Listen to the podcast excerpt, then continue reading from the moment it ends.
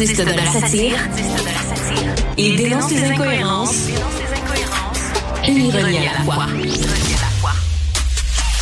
Richard Martineau.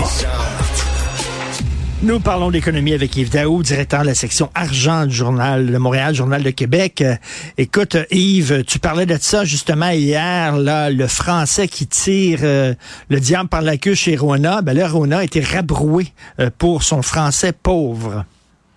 Hey, Richard, sais-tu quoi? Rona a reçu une volée de bois vert. Pour le vrai. Écoute, c'est comme un coup de deux par quatre qu'ils ont reçu hier du ministre Roberge.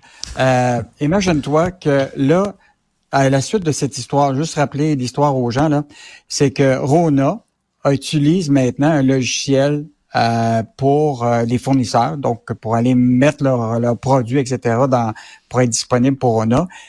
Ce logiciel-là est en anglais et en espagnol et pas en français.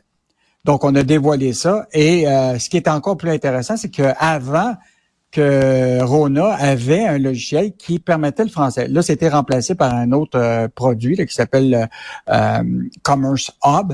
Et là, imagine-toi, l'Office québécois de la langue française va enquêter. Et là, tu le ministre Roberge qui dit c'est déplorable comme situation. Ça l'est d'autant plus qu'il euh, y avait un logiciel qui était en français.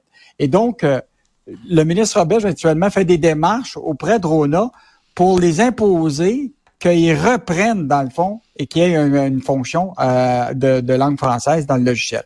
Écoute, moi, j'ai bien hâte de voir le résultat de tout ça, parce qu'imagine-toi, le logiciel en question pour les fournisseurs, c'est un logiciel dont euh, qui appartient à une compagnie dont l'actionnaire de Rona est aussi actionnaire de cette compagnie-là. Ben là, tu sais quand on, ben tu sais quand on disait que quand une, une, société ou euh, une, économie de, de propriétaires d'actionnaires, tu décides ici, si on est propriétaire, on décide que c'est des logiciels, puis ça, ça aide, à, ça se fait en français, etc.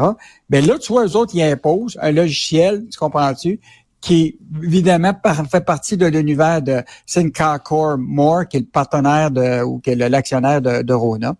Donc, euh, écoute, moi j'ai hâte de surveiller ça. C'est mm-hmm. effectivement Ronos va plier après cette enquête-là de le, le, le, ben, de la québécoise de la langue française et le ministre Roberge, et on verra euh, ce qui va se passer. C'est parce que si on a des lois puis on les on les impose pas ces lois-là, là, il devrait avoir des conséquences. S'il n'y a pas de conséquences, là, à quoi ça sert d'avoir des lois alors? C'est la question qu'on se pose. Écoute, j'ai adoré. Richard, Richard, Richard, je vais terminer. Imagine-toi en Europe là, si mettons en Allemagne, tu comprends-tu? Les fournisseurs allemands pour une quincaillerie là-bas que tout est en français et en, anglais. Tu penses-tu que les Allemands diraient euh, on laisse ça aller? Voyons donc. Ben non.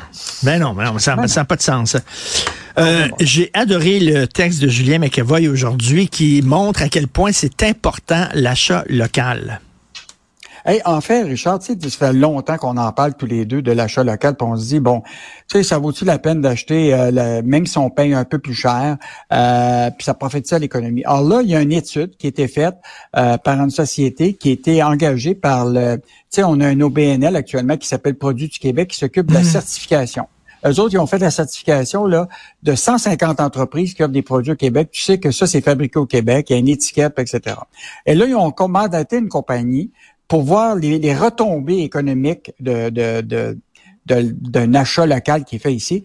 C'est vraiment intéressant. Écoute, si tu ajoutes un produit local, c'est 3,8 fois plus de PIB pour le Québec. C'est 2,8 fois plus de revenus pour les travailleurs. C'est 7,6 fois plus de bénéfices au Québec, évidemment. Ça a eu des impacts pour les impôts. Puis c'est 3,5 fois plus d'emplois euh, soutenus au Québec.